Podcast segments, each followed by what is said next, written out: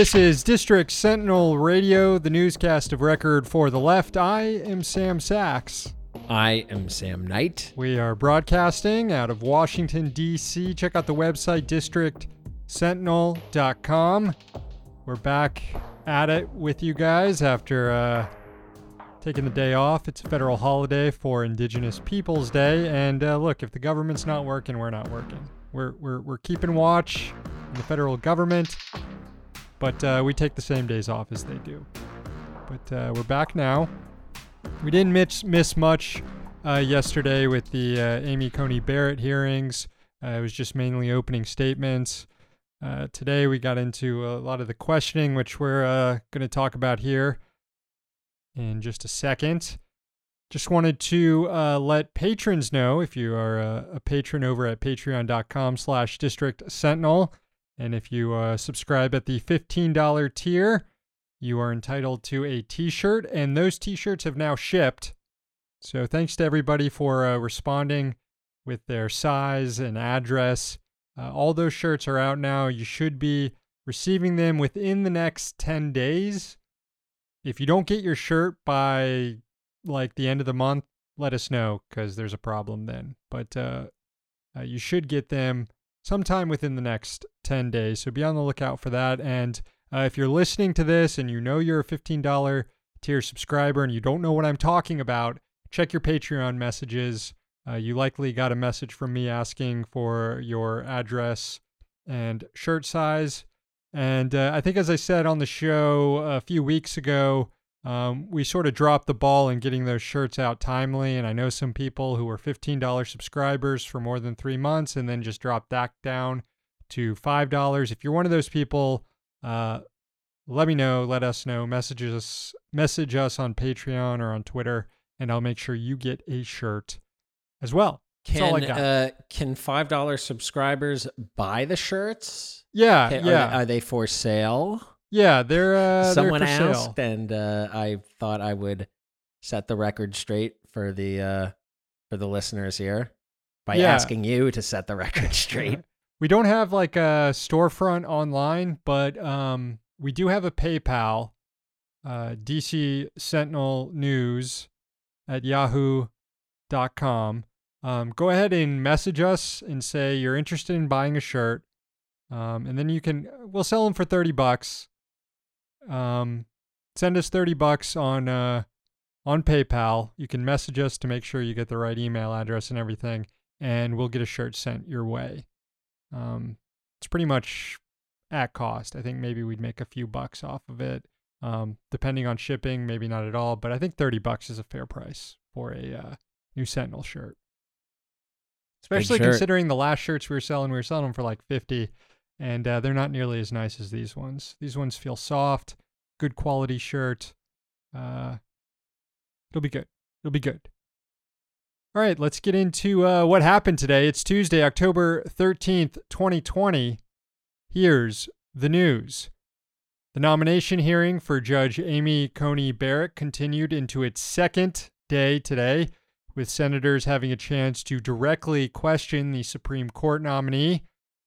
Under questioning from committee chairman Lindsey Graham, who spent a good portion of the hearing coughing, he still has not taken a COVID test recently, despite being in close contact with uh, other senators who tested positive, like Mike Lee, who uh, appeared at the hearing and coughed a few times. Uh, he did not wear a mask, Mike Lee, during his questioning. Uh, his doctor's note claimed uh, that his uh, symptoms have um, improved, not that they've completely gone away. So, safe to assume that he's probably still contagious. Noticed a lot of coughing in the hearing we could have a um, another super spreader event on our hands. Uh, the second super spreader event that Amy Coney Barrett has been a part of. Anyways, uh, under questioning from a very coffee Lindsey Graham, Barrett was afforded an opportunity to explain her judicial philosophy, so called originalism, often championed by right wing judges, most famously by the late Antonin Scalia.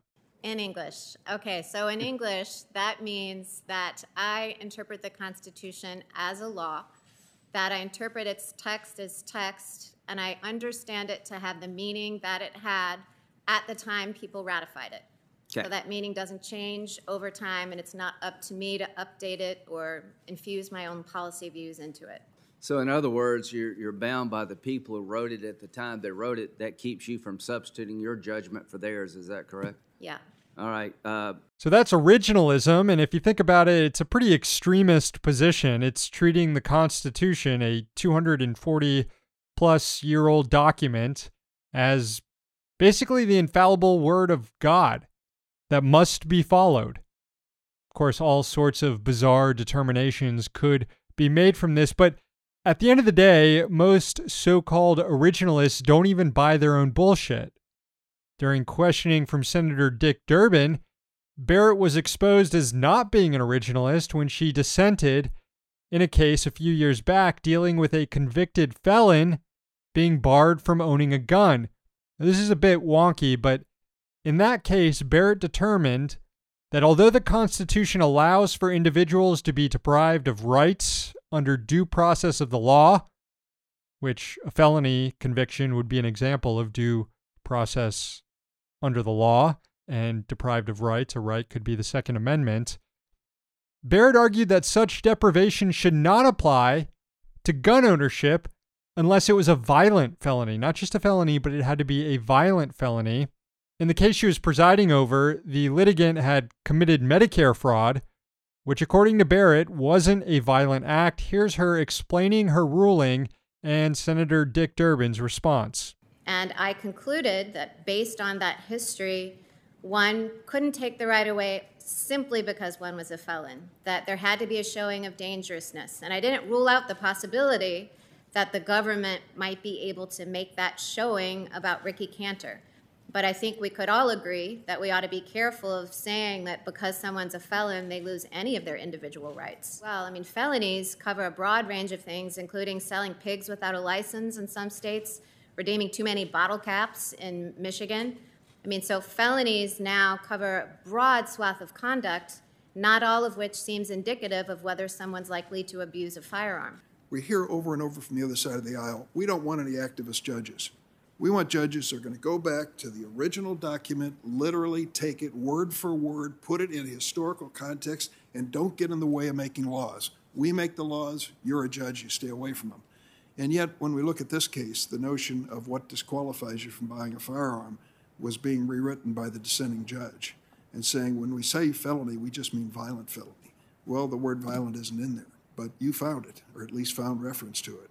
That was the uh, closest we got to actually getting an answer from Barrett throughout the hearing. Most of it featured her refusing to answer direct questions from senators on her thoughts regarding abortion rights, same sex marriage, campaign finance, and the Affordable Care Act. She claimed that doing so would be prejudicial since the cases might come before her. Course, she has uh, a whole history of writing on these topics that would suggest that she would uh, strip women of their right to choose, uh, ban same sex marriage, and strike down the Affordable Care Act. Although the routine she was playing in the hearing is that she actually wouldn't do any of those, although she didn't deny it, she just can't answer what she would do uh, in case any of those cases come before her as a Supreme Court justice. Barrett even refused to answer obvious questions like whether or not it's constitutional for the president to delay an election, and what would seem like a slam dunk answer for an originalist, since the Constitution obviously does not give the president such power, instead turned into this mealy mouthed answer to a question from Senator Dianne Feinstein. Does the Constitution give the President of the United States the authority to unilaterally delay a general election under any circumstances? Does federal law? Well, Senator, if that question ever came before me, I would need to hear arguments from the litigants and read briefs and consult with my law clerks and talk to my colleagues and go through the opinion writing process. So, you know, if, if I give off the cuff answers, then I would be basically a legal pundit. And I don't think we want judges to be legal pundits. I think we want judges to approach cases thoughtfully and with an open mind. that's a bit troubling. Of course, the administration and Republican senators have discussed the need to confirm Barrett in case there's an election dispute. Barrett appears to be open minded on the question of delaying elections. She also refused to commit to recusing herself on any matter involving President Trump and the election. Hearing is uh, ongoing as we're recording this, with each senator getting 30 minutes to question Barrett. Uh, tomorrow will feature another round of questioning, Thursday as well. Ultimately, uh, pretty disappointed in Democrats here just for uh, pretending that this is a normal process, what we're seeing here. I know that Dianne Feinstein began her questioning by saying, uh, So happy to have you here, Judge Barrett, and asked uh, the judge uh, to introduce her family and to give the secret for her family being so well behaved during the hearings. These proceedings should be absolutely boycotted by Democrats, and they have the best reason to do it. Mike Lee has COVID and he's not wearing a mask and he's putting in jeopardy the lives of countless people. And I'm not just talking about senators who are making this choice, Republican senators who are making this choice, putting themselves at risk to jam through this, this justice. I'm talking about Capitol Hill staff, the people who are going to have to clean that room after this hearing, after people like Lindsey Graham has coughed all over his mic all day and after people like Mike Lee have spit out of their mouths all day long, even though he tested positive for COVID like 10 days ago, less than 10 days ago. Um, but the hearing is continuing. The House doesn't seem all that interested in jamming the Senate with uh, legislation to uh, prevent ongoing consideration of the nominee. There are tons of delay tactics that could be implemented to at least push consideration of the nominee beyond election day. And that doesn't put um, that doesn't mean Republicans won't try to jam it through in a lame duck session. But if Trump were to lose, and if people like Lindsey Graham were to lose, certainly changes the calculation. But I'd argue you could even delay it until next year. Just impeach every cabinet member in the House. Stop every vote. The Senate affords uh, powers to individual senators to slow things down. And so far, we haven't seen any effort by Democrats to utilize this. And in fact, we've seen just the opposite with people like Amy Klobuchar on Monday uh, using her time in the hearing to say, look, there's nothing we can do to stop this. The math is against our side. That's false. That's not true. They're already giving up. Well, they have the right presidential nominee for giving up because Joe Biden last night was asked by, I think he was in Cincinnati, Ohio. In fact, I know he was in Cincinnati, Ohio. And he was asked by local media for his thoughts on court packing. And he said, I'm not a fan of court packing. And claiming that that's just what President Trump wants me to talk about is court packing. So he is getting ready to set up in a situation where there's six uh, right wing justices on the court, and he just doesn't really care.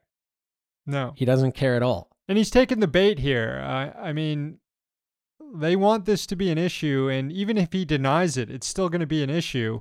Um, he should out. He should play tough. He should be like, yeah, if they want to jam through a Supreme Court nominee under these uh, ridiculous circumstances, that I've already mentioned and ones that I haven't already mentioned as far as precedent and things like that, then yeah, I'll respond by court packing. But we can't expect uh, Joe Biden, centrist Democrats who uh, love the institutions, to dare challenge any of the institutions. I'd like it if Biden said, I'm not a fan of court packing. I am a fan of striking down judicial review and just ignoring the Supreme Court. But obviously, he wouldn't do that either. No, he wouldn't. And uh, if I'm not mistaken, Democrats have said that they are going to deny quorum to the Senate Judiciary Committee for the actual vote, uh, for the markup. Uh, sorry, for the vote to report her out, to report Barrett out of committee, and that I mean, Republicans can still advance Barrett even if they uh, can't hold a, a markup, but why not boycott this hearing too? This is a farce. Why not say, look, we believe the American people like should pick the Supreme Court justice, not this president, and then also try to engage in some of the delay tactics that you've talked about. Uh, it's uh yeah, they they don't care. They're giving up. How is this how is this party supposed and I don't want to get too into the weeds here and too contrarian, but this is the party that's supposed to be making the case for harm reduction and it just it, it's just not trying on the supreme court the one thing that it's supposed to be you know fighting tooth and nail on Yeah. Yeah. An update on stimulus negotiations. It's all a big joke to leaders of both parties as millions of Americans wait for pandemic unemployment insurance to come back online. Mitch McConnell laughed at a debate last night when his opponent, Democrat Amy McGrath, pointed out that McConnell didn't try to pass a second stimulus until months after House Democrats initially passed a bill in May, with months to go before the pandemic unemployment program ran out of money. Then this morning, Nancy Pelosi mocked the idea of getting quick relief to people right now, saying, quote, a fly on the wall or wherever else it might land in the Oval Office tells me that the president only wants his name on a check to go out before election day and for the market to go up.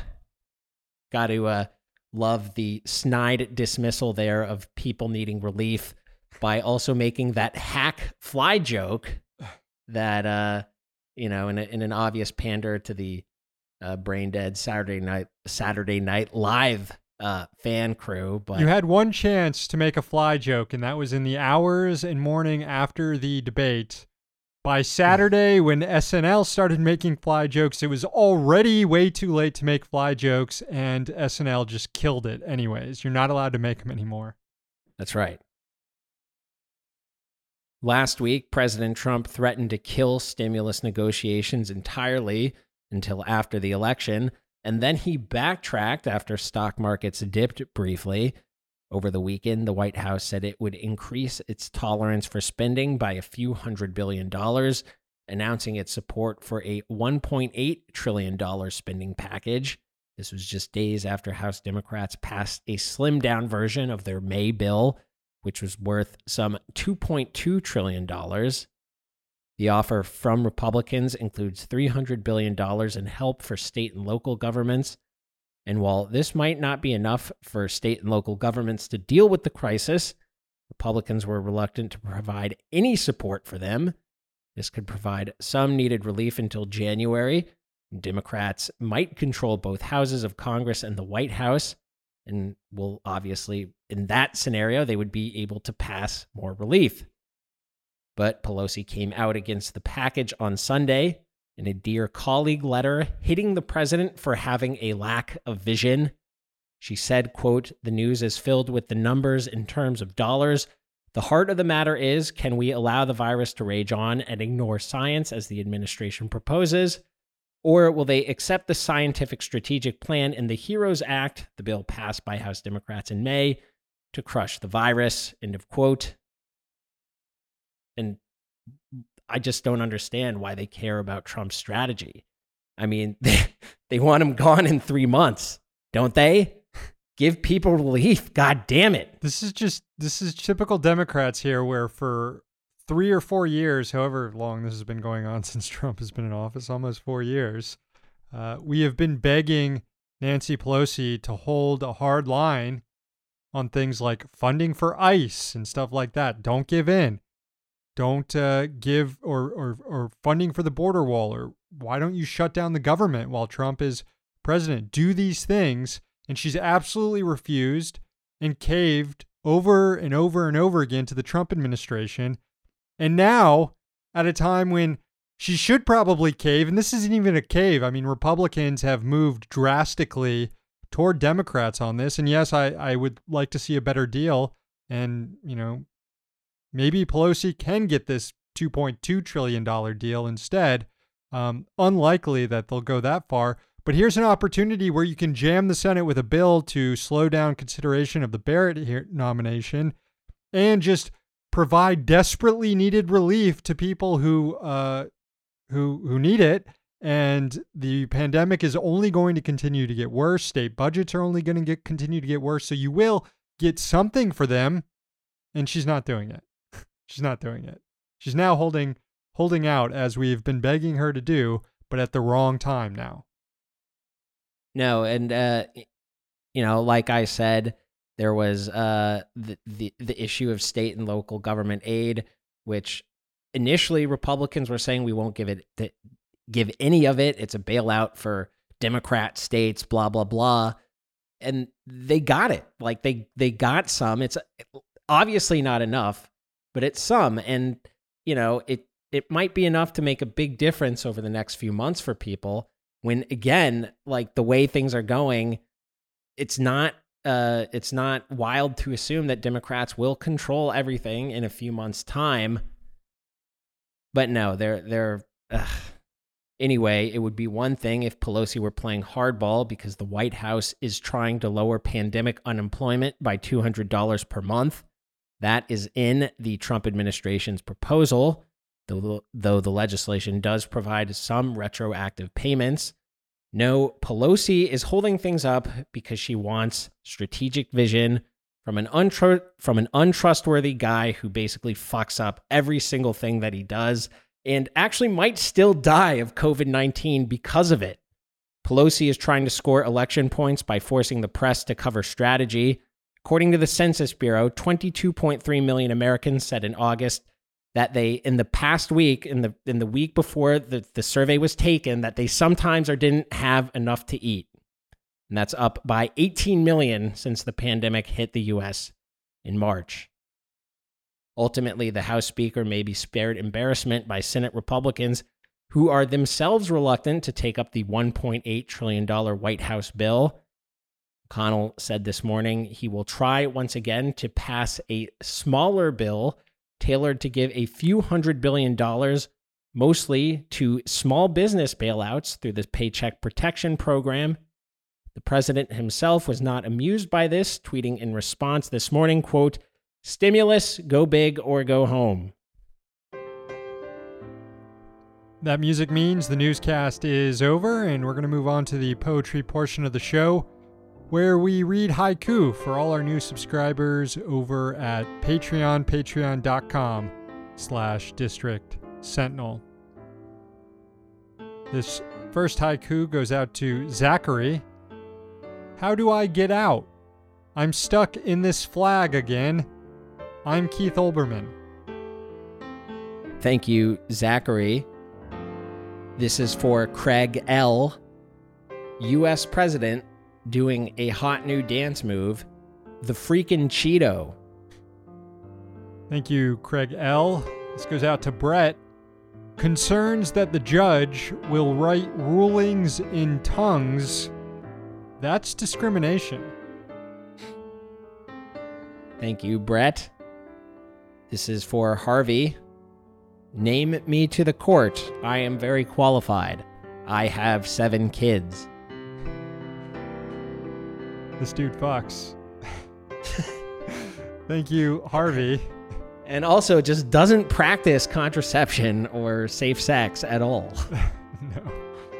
This is for Mac. Trump now dancing to Village People's Macho Man, day 10 of steroids. Thank you, Mac. Finally, this is for Sam. I want some fast food. Not worth the COVID risk, though. Microwave burgies. Grim. Thank you, Sam. And thanks to all the new subscribers. Again, that's patreon.com slash district sentinel. We really couldn't do it without you. And uh, subscribe at the $15 level now. And stay subscribed for a few months, and we'll uh, get you a shirt, too. That'll do it for the show. This week, we've got a brand new Chip Chat coming out tomorrow. We've got a brand new Means Morning News on Means TV, which, if you haven't subscribed to that yet, I highly encourage you to do it. Uh, no other anti capitalist streaming platform uh, out there, uh, no other platform in general that's putting out these new shows and movies on a weekly basis uh, like Means TV is. We got Southpaw Sports debuting on Friday. And if you subscribe to the Sentinel on Patreon for five bucks a month, you get a free month over at Means TV. And then we'll be back here on Friday for the Garbage Can Show. We're here in DC, so you don't have to be.